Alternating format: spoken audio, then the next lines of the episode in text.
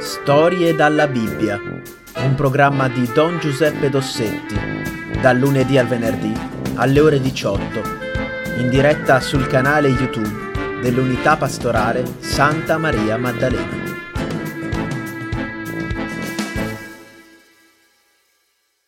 Ecco, direi che siamo pronti per continuare e concludere la storia di Santa Maria Maddalena, la patrona delle nostre parrocchie, della nostra unità pastorale, una figura che a me piace tantissimo, ecco, e più ci penso, più mi piace.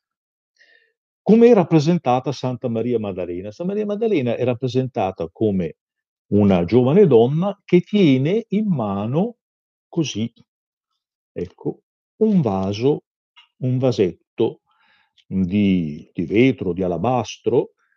E cosa c'è dentro questo vasetto? Dentro questo vasetto c'è quel profumo costoso, molto molto buono, che si chiama nardo, il nardo.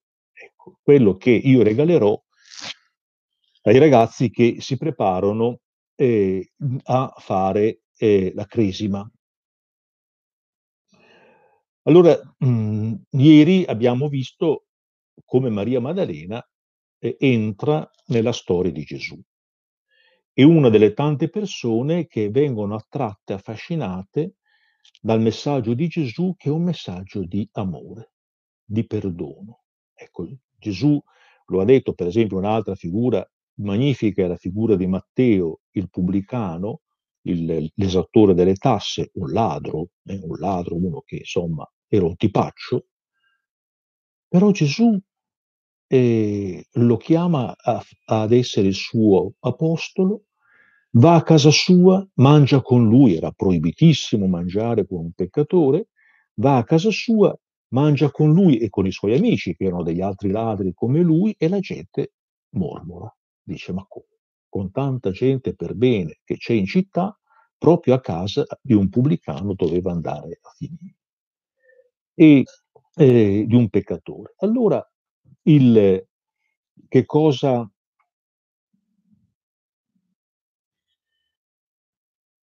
che cosa eh, risponde Gesù? Non hanno bisogno del medico i sani, ma gli ammalati. Non sono venuto a cercare i giusti, sono venuto a cercare i peccatori. Ecco, allora è la stessa cosa che capita con Maria Maddalena, quando Gesù parla con il fariseo che lo ha invitato e gli dice guarda, tu mi stimi, mi apprezzi, mi hai invitato a casa tua, mi hai invitato a cena, però non, non mi ami, ecco perché eh, non, non pensi di non avere bisogno di me, tutto sommato, ti sei già salvato con le tue buone opere. Invece questa donna, ecco, mi ama perché sente che io l'ho accolta che non l'ho considerata impura, anzi capisce che io sono venuto proprio per lei, come si viene, eh, come il pastore va a cercare la pecorella smarrita. Ecco allora da quel momento Maria Maddalena e altre donne seguono Gesù come discepole, potremmo dire come apostole. La cosa interessante è che eh, i rabbini, i maestri della legge, e Gesù era considerato un maestro anche lui, non avevano donne tra i, loro discepoli. Gesù da questo punto di vista è rivoluzionario perché mette sullo stesso piano uomini e donne. Ecco, ci sono gli uomini eh, discepoli maschi, il loro capo era eh, San Pietro e c'è questo gruppo di discepole donne e probabilmente Maria Maddalena era la responsabile di questo settore femminile dei discepoli. Anche questa qui è una cosa straordinaria perché la società di allora era una società fortemente maschilista, le donne erano considerate eh, di seconda categoria e invece Gesù assolutamente identici, identico. Ecco, l'uomo e la donna sono sullo stesso piano. Questa è una grande rivoluzione che non dobbiamo dimenticare. E la storia va avanti.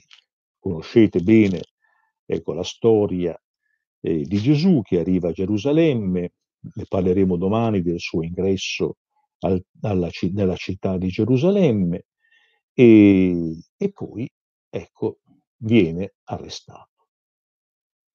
Eh, si coalizzano, cioè si uniscono insieme eh, il, i, i, capi del popolo di Israele e i romani, Gesù viene arrestato, condannato a morte, portato sulla via dolorosa fino a questa piccola altura chiamata il Golgota e lì viene crocifisso.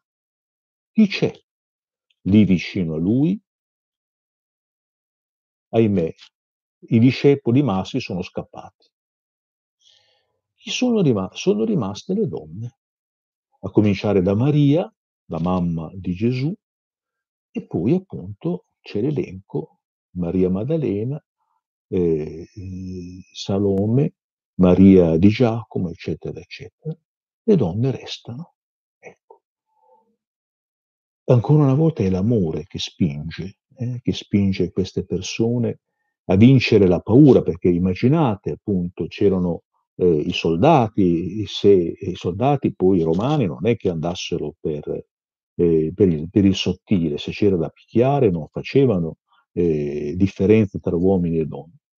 Loro rimangono. Poi a un certo punto arriva anche un discepolo maschio, chi è? È Giovanni.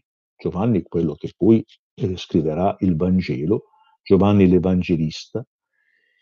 E Giovanni l'Evangelista raccoglie gli ultimi eh, le ultime parole di Gesù, raccoglie la scena ecco, di Maria che sta sotto la croce e che incoraggia con la sua preghiera, con la sua presenza, incoraggia il suo figlio, partecipa all'offerta che il figlio fa di sé, ecco, ed è testimone della morte di Gesù, del colpo di lancia e di quello che succede dopo. Gesù viene calato dalla croce e viene unto rapidissimamente con una mistura di, di profumi disinfettanti e poi il suo corpo viene messo nel sepolcro. Com'erano i sepolcri di allora e com'era il sepolcro di Gesù, quello che noi andiamo a visitare a Gerusalemme. Il sepolcro era una grotta. C'erano dei sepolcri per un solo defunto e c'erano invece dei sepolcri di famiglia.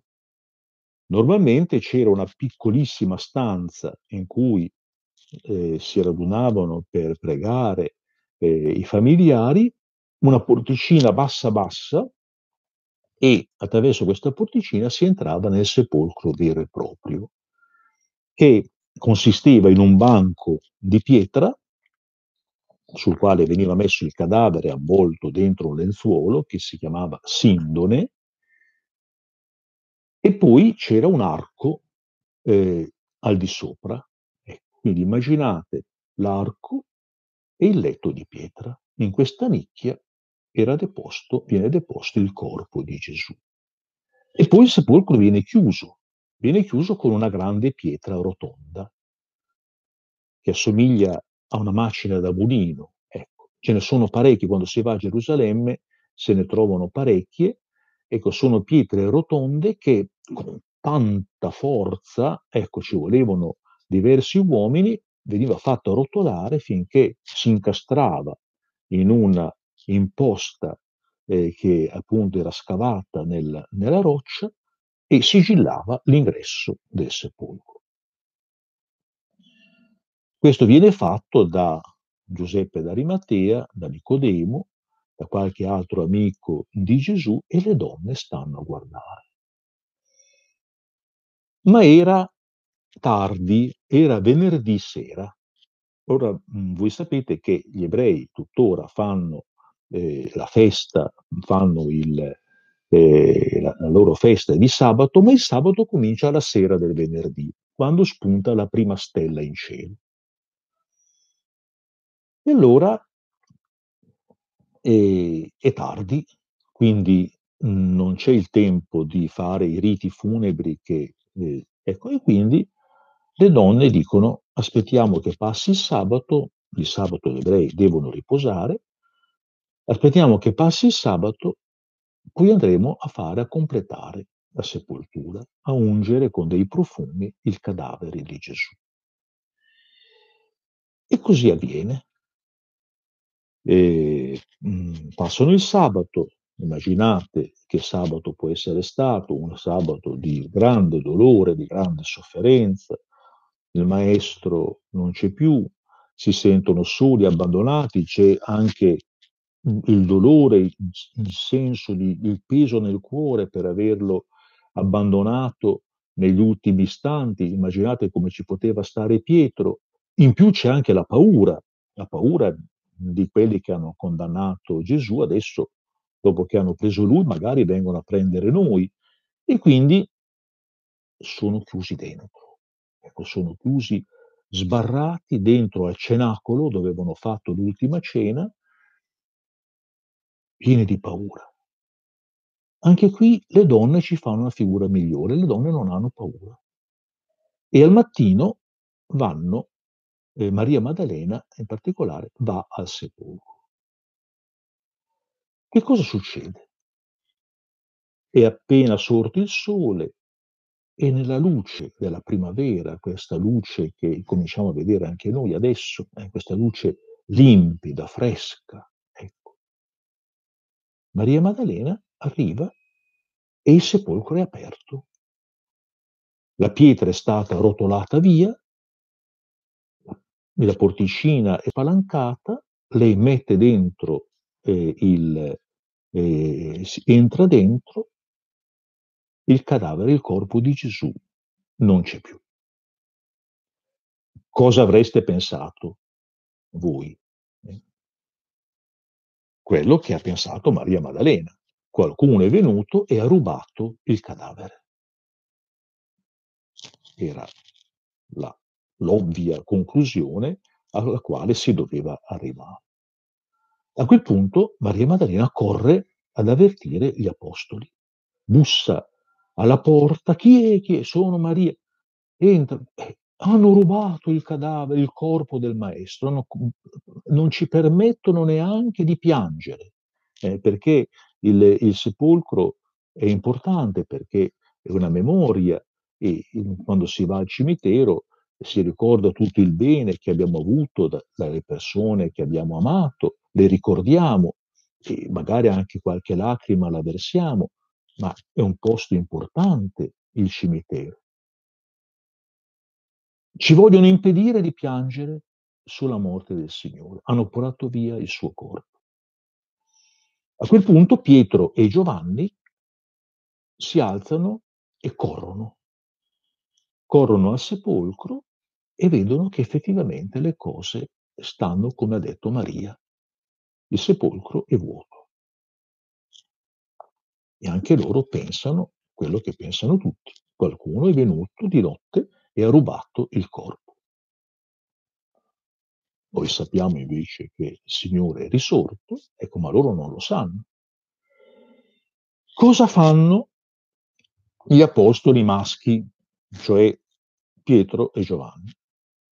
Si rendono conto che non c'è più il corpo e tornano a casa. Dicono dentro di sé, che senso ha rimanere qui? Andiamo a casa.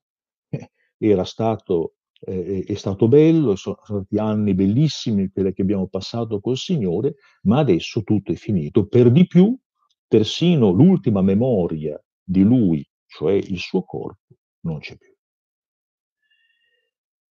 Maria Maddalena, ecco è qui la cosa grandissima, Maria Maddalena invece rimane, rimane lì a piangere.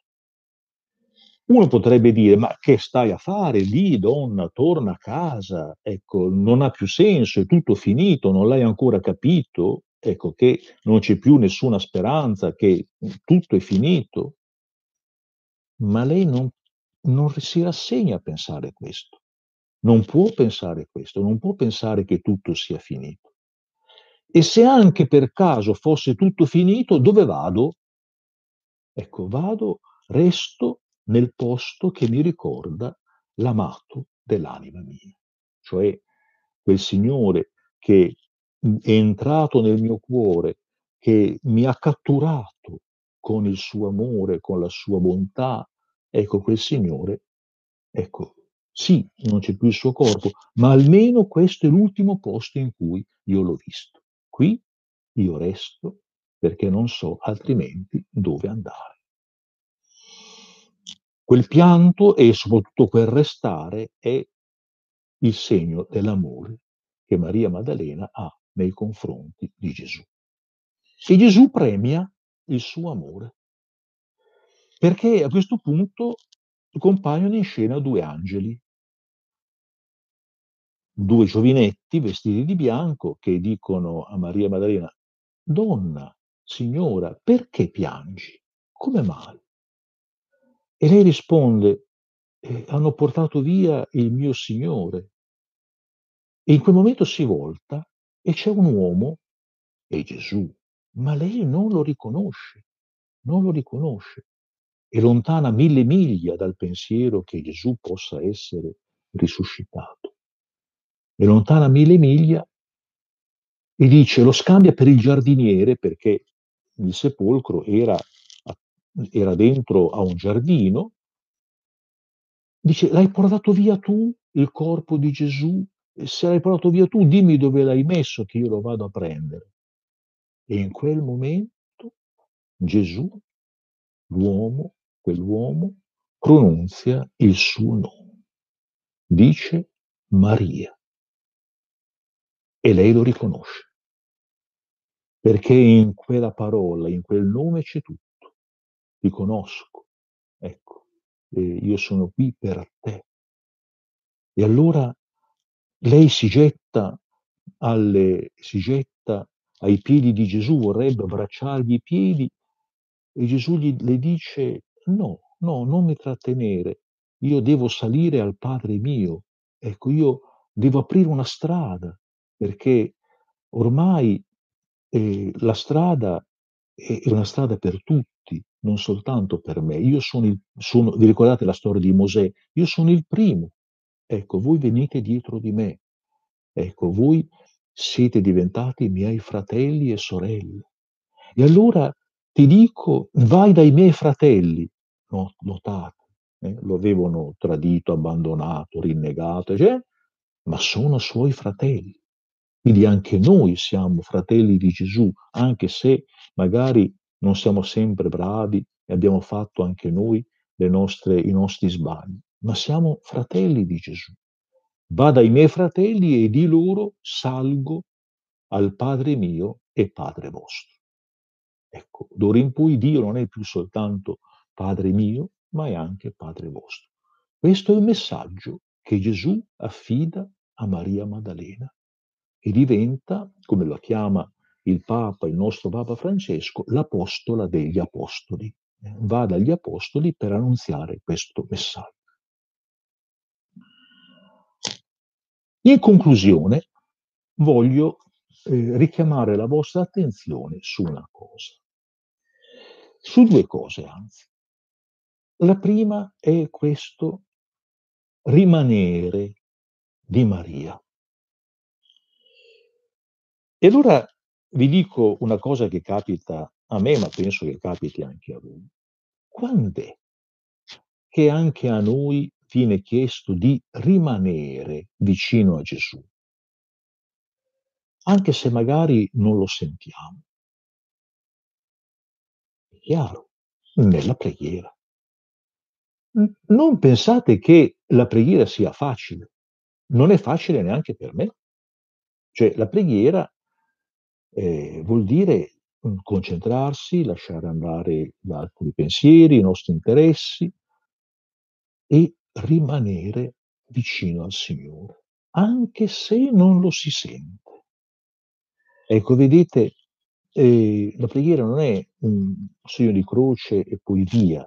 Ecco, oh, intendiamoci, anche questo va bene, il Signore eh, gradisce anche questo. Però noi dovremmo, quando preghiamo, dargli un po' di tempo. E se facciamo questo, ecco la seconda cosa importante, allora Gesù pronunzia il nostro nome. Non avete mai sentito Gesù che pronunzia il vostro nome? Guardate che non è una cosa rara. Per esempio, io l'ho sentito, il Signore che mi ha chiamato. E questa è una cosa bellissima. Fate attenzione. Ecco, e il Signore, ripeto, se voi pregate, sicuramente sentite che il Signore pronunzia il vostro nome. Daniele, Aldo, Lucia, ecco, sono, lui conosce il nome di tutti ed è una cosa stupenda sentire che il Signore vuole bene proprio a me, mi conosce e vuole bene a me. Ecco, questa è l'esperienza più bella che un essere umano possa fare, sentire che è amato e che il Signore Gesù lo conosce per nome, vuole essere nostro amico.